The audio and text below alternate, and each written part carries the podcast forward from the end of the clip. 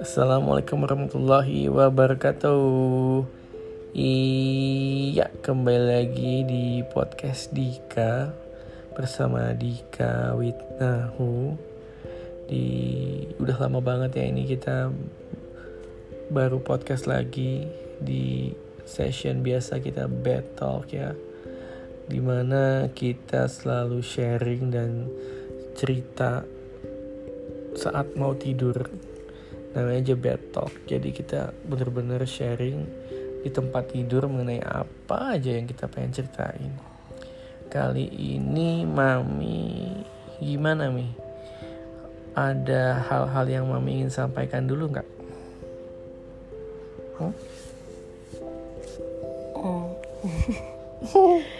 Apa ya, ini udah tahun 2021 akhir kayaknya, tinggal menghitung hari sih kita ke tahun 2022 merefleksikan apa ya akhir tahun ini dengan penuh dinamika gitu.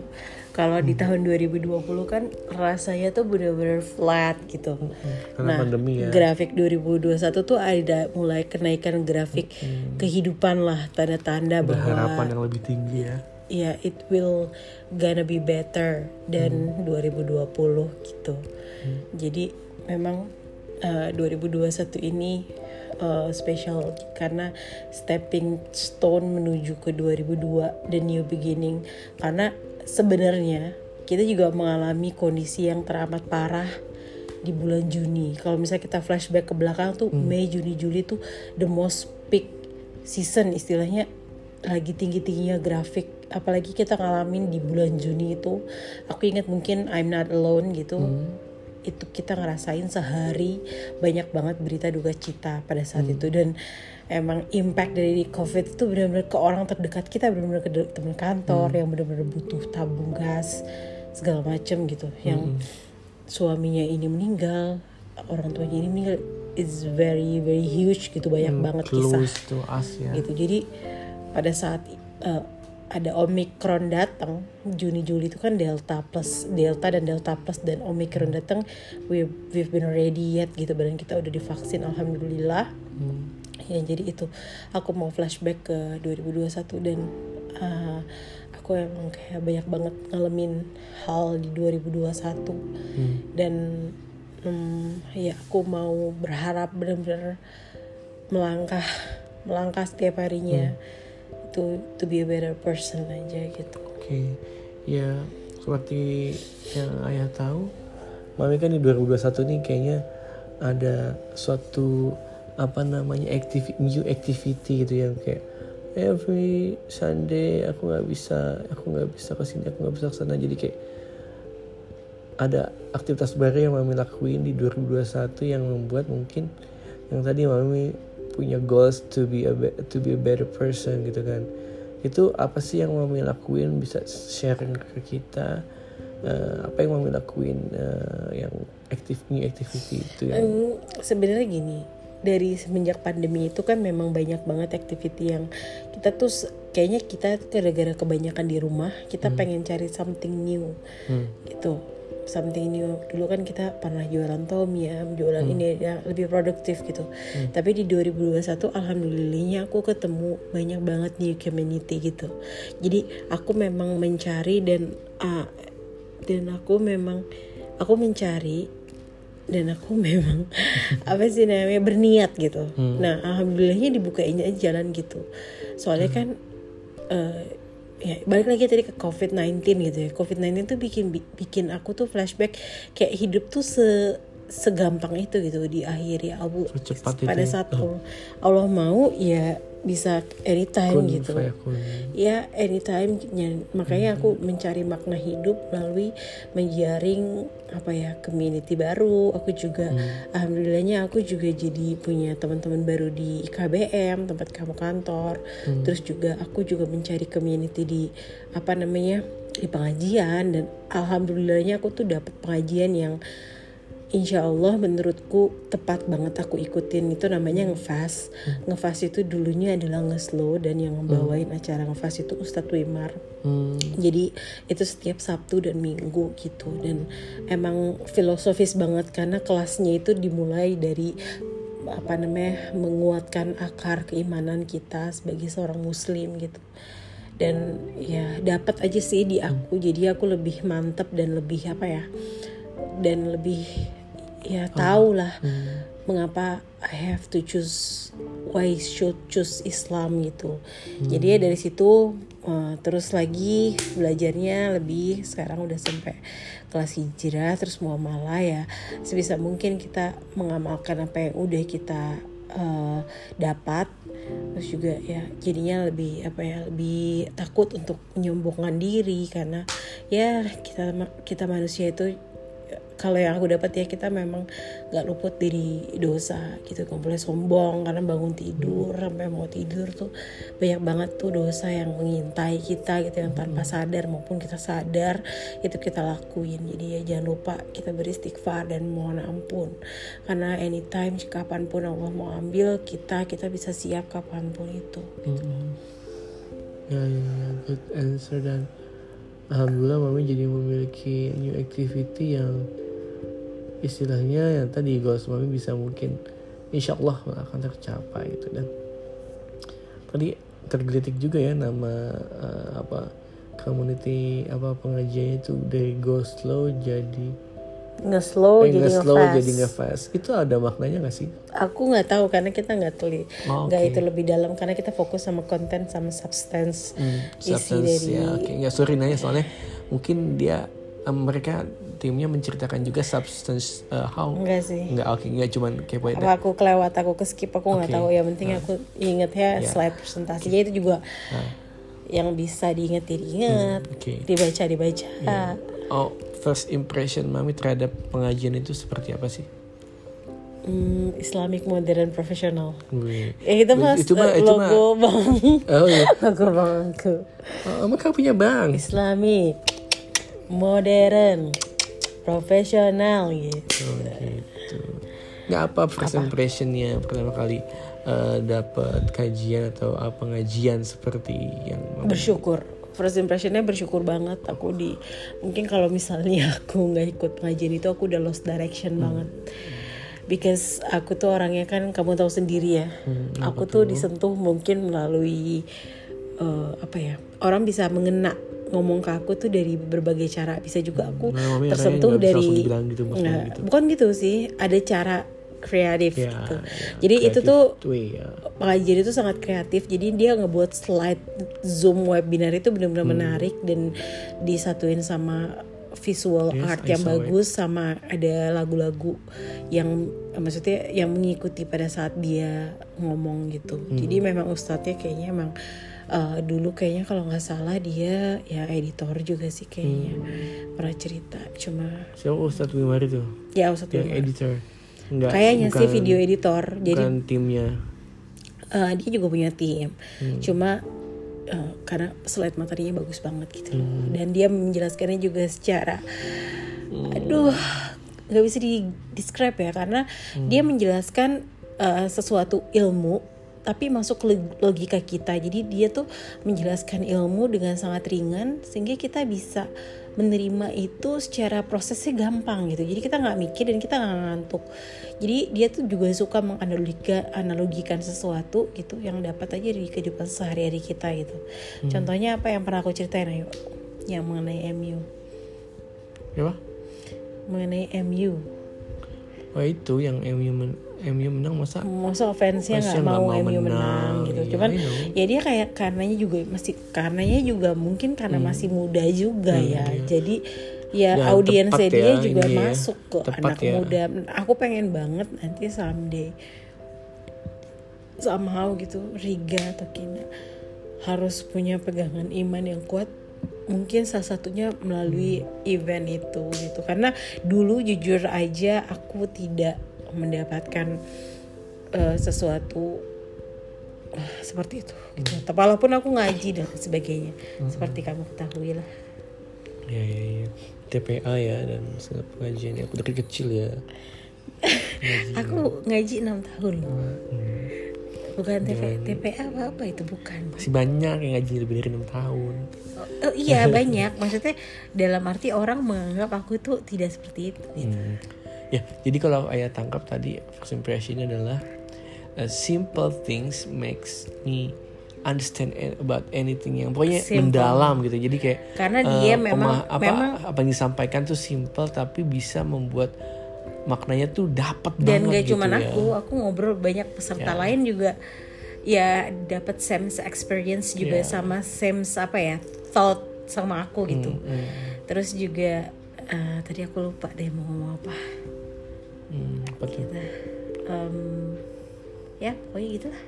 Nah, gimana sih awalnya Mami bisa gabung dengan kajian ini gitu?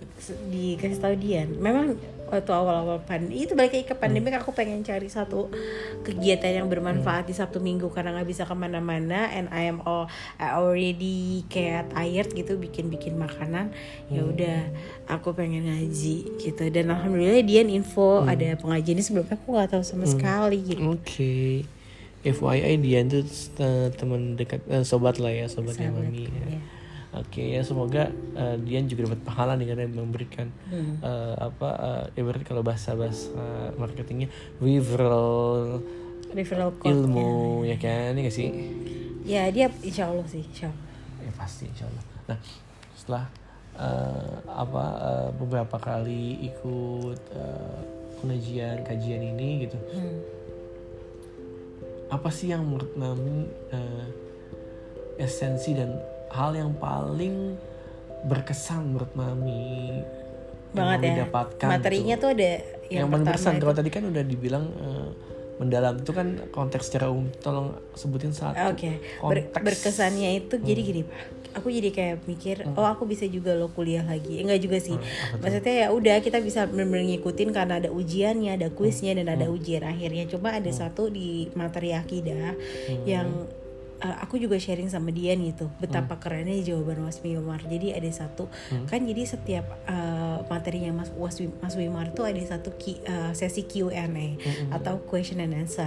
Nah ada nih orang atau yang pelajari yang ikut training ini dia nanya kan, terus gimana Mas kan, jadi tuh yang sesi akidah ini FYI itu nguatin root kita, akar kita sebagai Muslim, kenapa sih kita mesti milih agama Islam gitu. Nah terus di situ tuh ditanyakan, terus gimana sih kan ada question dong mengenai keberadaan Allah dan kuasa Allah dan kenapa sih Allah nyiptain semua kekeosan ini. Itu pasti awal-awal ada gitu di materi itu pun, jadi kayak mengarahkan kita untuk menanyakan hal itu gitu.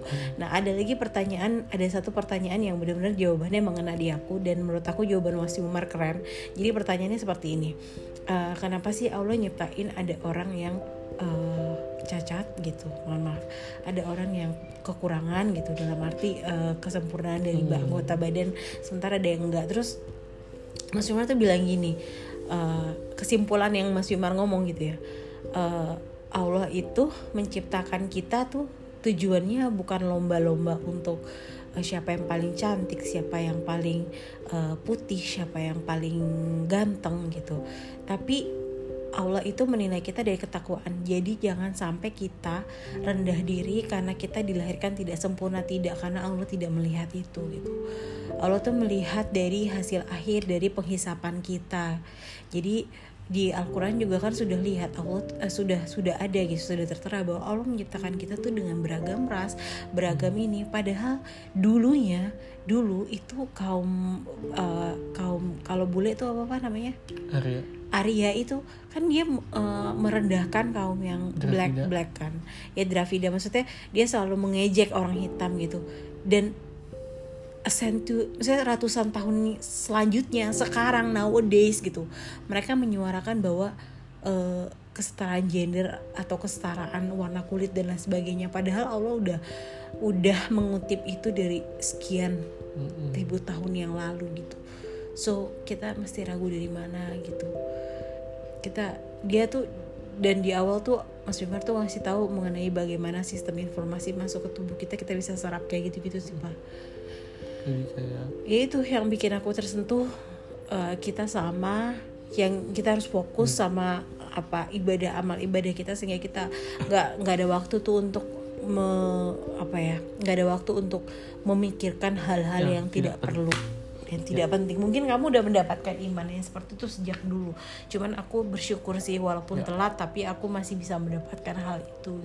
Nggak ada yang telat lah. Iya, yang nggak apa-apa, lebih baik telat daripada nggak sama sekali. Iya, belum telat, ini mah masih muda. Nah, coba.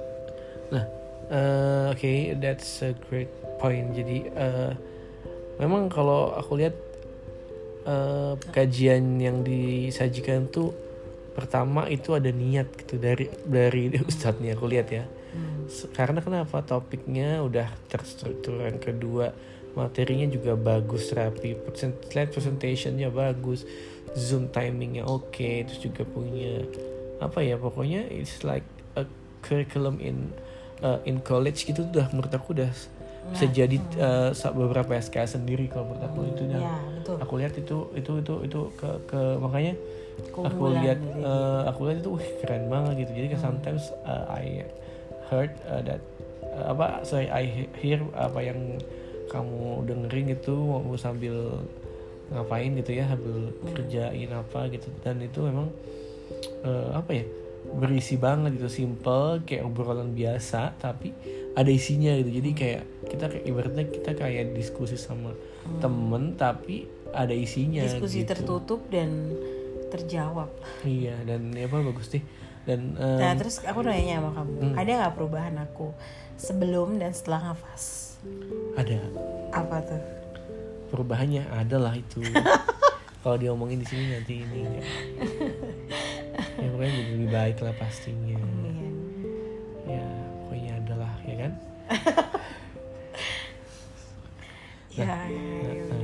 Terus kalau mau lihat-lihat ini kan ada programnya kan ya, NgeFas ini kan. Nah, ini Mami udah selesai programnya atau akan ada part of Februari ada mulai lagi? Oke, Februari ada lagi ya. Februari itu all about apa? History. Nah, menurut aku suatu yang paling menarik dari Islam adalah history, karena history di Islam itu. Tapi aku pertanyaan aku karena banyak sesuatunya kalau history. Boleh nggak aku nanya, kenapa sih? Karena aku melihat kamu nih sebagai sosok yang utuh ya, tidak missing piece seperti aku gitu. Kalau aku kan mesti ngumpulin pieces gitu, banyak dari mana-mana aku ambil. Nah tapi kan kalau kamu nih udah terbentuk sebagai human yang menurut aku complete gitu. You are as you are gitu. You don't have to be anyone else. Kalau misalnya aku lihat kamu ya. Nah kalau boleh tahu nih Pak, dulu kamu tuh mengimani iman Islam itu apa yang sampai bikin kamu tuh tak tergoyahkan secara iman ya? Kalau misalnya secara perbuatan atau enggak itu kan urusan kamu dan Allah gitu. Tapi yang aku lihat kamu meyakini itu dengan utuh gitu, dengan ya kalau kafah mungkin belum, tapi dengan percaya, ya dengan benar-benar percaya gitu. Gimana tuh? Ya kalau apa yang membuat kamu bisa menjadi seperti itu? Apakah ada journey yang harus bisa aku tahu? Enggak sih, sebenarnya sih Mami udah tahu semua ini. Kalau journey sebenarnya lebih ke arah kan bagaimana apa kita, kamu menjalankan saja segala itu tanpa juga menanyakan segala sesuatu. No. Kalau kayak gitu kita enggak. Jadi kalau ini karena memang kebetulan dapat guru ngajinya tuh yang bagus gitu. Benar bagus itu berarti sesuai dengan apa yang kita harapkan. Pertama dari guru ngaji pada saat aku masih TK SD itu, kita punya guru ngaji yang memang memberikan landasan yang cukup bagus gitu. Nah, ada di sini di lingkungan sini di suasana waktu TK SD kita tuh banyak. Jadi mereka ibu ini ngajarin ngaji tapi juga ngajarin berbagai macam hal kayak akidah lah ya, akidah segala macam. Itu masih TK SD dah. Sebelum belum nangkap gitu, masih ada. Jadi waktu SD itu kita jalanin aja semua kan. Nah, dapat guru juga ngaji itu juga bagus gitu. Jadi kita jalanin. Waktu itu tujuannya cuma jalanin aja. Cuman memang namanya kalau Mami lihat itu namanya kita sesuatu yang menjadi habit itu kan karena kita ngulang terus kan, ngulang terus ya, itu akibat kita ngulang terus, terus kita banyak belajar. Tapi kan aku kan juga melakukan. Nah itu lu habis banyak belajar. Nah kemudian pas masa pergolakan tuh kan remaja rata-rata orangnya kan. Nah di remaja itu aku dapat guru yang hampir sama kayak Ustadz Wimar, bisa menjawab simple, gitu. Guru agama aku tuh gitu, kamu harus begini. Iya, guru SMA itu. Misalnya kita nanya tuh tentang remaja, misalnya, Bu, pacaran tuh boleh nggak sih, Bu? Nah, itu dia jelasin tuh. Menurut kamu boleh apa enggak? Gitu. Dia menjelaskan ya tidak boleh gitu kan. Tapi begini. Jadi kita tuh mendapat sesuatu itu bukannya moderat ya, tapi bagaimana kita bisa lihat dari sisi akidah dan iman gitu. Nah, setelah aku SMA itu aku karena memang juga ada nazar, aku kan nazar, oh Allah ternyata benar loh ada Allah gitu. Kenapa? Karena saya mau masuk posisi ini saya akan begini, saya begini. Itu dikabulin gitu. Dengan effort aku belajar benar-benar dari yang ketika keluargaku mau jalan-jalan kemana aku nggak ikut. Keluargaku keluar kota, aku mau belajar gitu demi masuk kampus gini. Bahkan orang mungkin mikir enak banget ya, sekarang misalkan dalam kerjaan ini udah sampai sini segala macam. Mereka nggak tahu pengorbanan orang gitu untuk mencapai sesuatu itu pasti ada sesuatu gitu. Jadi jangan sampai kita, nah dari situ kan aku yakin Allah tuh emang benar-benar ada gitu. Karena aku apa yang aku mau dikabulin gitu kan. Nah mulai dari dari kuliah itu terus yang aku suka bilang apa yang aku ngomong aku pengen gini aja dikabulin ya. Emang aku kan apa yang aku lakuin ya. Pasti kuliah juga aku banyak dapet teman alhamdulillah bagus baik gitu ya. Jadi selama 8 semester aku banyak ngaji liko kesana kemari maupun kehidupannya tadi ngomong perbuatannya tidak terlalu sinkron gitu, tidak kafah gitu. Tapi itu yang ibaratnya kaki aku tuh udah ada gitu. Kaki aku kan tertancap gitu, walaupun mata itu tidak bisa tertancap dengan baik, itu nggak lurus, tapi kakinya lurus gitu. Itu sih. Kalau menurut kamu indera mana dari semua indera yang paling kuat untuk menyerap informasi? Kan tadi kamu ngomongin mata. Kalau menurut aku sih indera yang terkuat memang ya mata itu. Kalau Ustadz Wimar bilang telinga. Gitu ya, kalau aku sih mata. Kenapa? Karena pada saat orang melihat kamu dari belakang itu kayak mungkin ya bagi aku. Tapi kalau orang ngomong tanpa kamu melihat, kamu menyerap informasi itu gitu. Iya sih, mungkin kayak juga sih. Itu sih paling kalau aku tuh memang karena journey itu sih ada beberapa kali dikabulkan orang. Jadi semakin percaya, apalagi ya kita kan belajar berarti aku dulu apa ya Pak namanya. Dan gak pernah, dan aku belajar toleransi juga, teman-temanku yang non Islam juga aku ngerasa mereka juga baik gitu loh. Tapi pas kita belajar lagi kan ya kebaikan ini kan beda ya, baik sama benar tuh beda ya. Dan benar itu kan bisa dijustifikasi kalau kita belajar yang benar gitu. Ya itu kita banyak belajar, banyak tahu, terus juga banyak keajaiban. Banyak hal yang udah kita lakuin ditabulkan, itu juga salah satu sih. Dan ngeliat orang tua kita seperti apa gitu, maksudnya dalam arti bagaimana orang tua kita mendidik, maksudnya dalam arti memberikan pemahaman. Terus juga ada hal yang berimpak ke kita gitu sih, itu yang membuat kita yakin. Dan pas kita jalan kita juga enjoy gitu, nggak ada merasa capek apa kalau nggak ada itu. Apalagi teman-teman juga banyak yang support lah dalam sisi agama gitu kayak ya pokoknya. Jadi karena lingkungan juga sih, lingkungan teman gitu. Dan nah kalau mami jadi bulan depan tuh masih lanjut ya pas itu ya masih. Kira-kira mau ngajak siapa aja nih atau emang udah ada kok beberapa teman aku yang daftar lagi. Ya mudah-mudahan makin ini aku juga mau dengar lah kita tuh kan ilmu, karena memang gini ya sekarang dunia kerjaan ini kan menuntut kita untuk lebih fleksibel, maksudnya lebih, tapi jangan sampai kita lupa ya akan iman kita itu yang penting sih. Harus dicari setiap hari. Karena kalau udah mikirin dunia kadang never ending. Okay. Gitu. Ya. Jadi intinya di 2022 ini insyaallah mami akan upgrade lagi, dan aku juga akan coba upgrade gitu ya, mencari tentang kajian atau mungkin nanti hal lain yang bisa upgrade our quality lagi ya dalam meniti jalan Islam gitu sebagai muslim yang baik, yang mudah-mudahan. Menurut Papa gimana? Salah. Apa tuh? Kemenangan Miss Universe. Aku jadi nyambung ke sana sih. India. Ya udah Mbak, aku udah ngantuk banget. Ya udah, jadi sebenarnya ini kalau kita tuh mungkin orang berpikir ya kalau udah ngomongin ngaji, ngomongin Miss Universe, cuman memang itu beda ya. Perbuatannya tadi, perbuatan sama iman. Kita kan tadi ngomongin masalah ngaji kita ke iman ya, bukan masalah kita udah paling bener sendiri gitu ya, intinya. Ya itulah maksudnya I'm just a human. Ya we are only human ya. Jadi mudah-mudahan di tahun 2022 kita semua bebas dari COVID-19, sehat, bahagia, sukses. Dan juga entah mau apa ya, entah mau apa nih, hoax atau buatan atau apa, intinya kita tetap jaga protokol kesehatan, sehat, kita basmi itu, bangun pandemi. Build another dream, new dream, new dream with new our hope. New house. Oke, oh iya, mudah-mudahan kita ceritain lagi ya Mi, new house ya.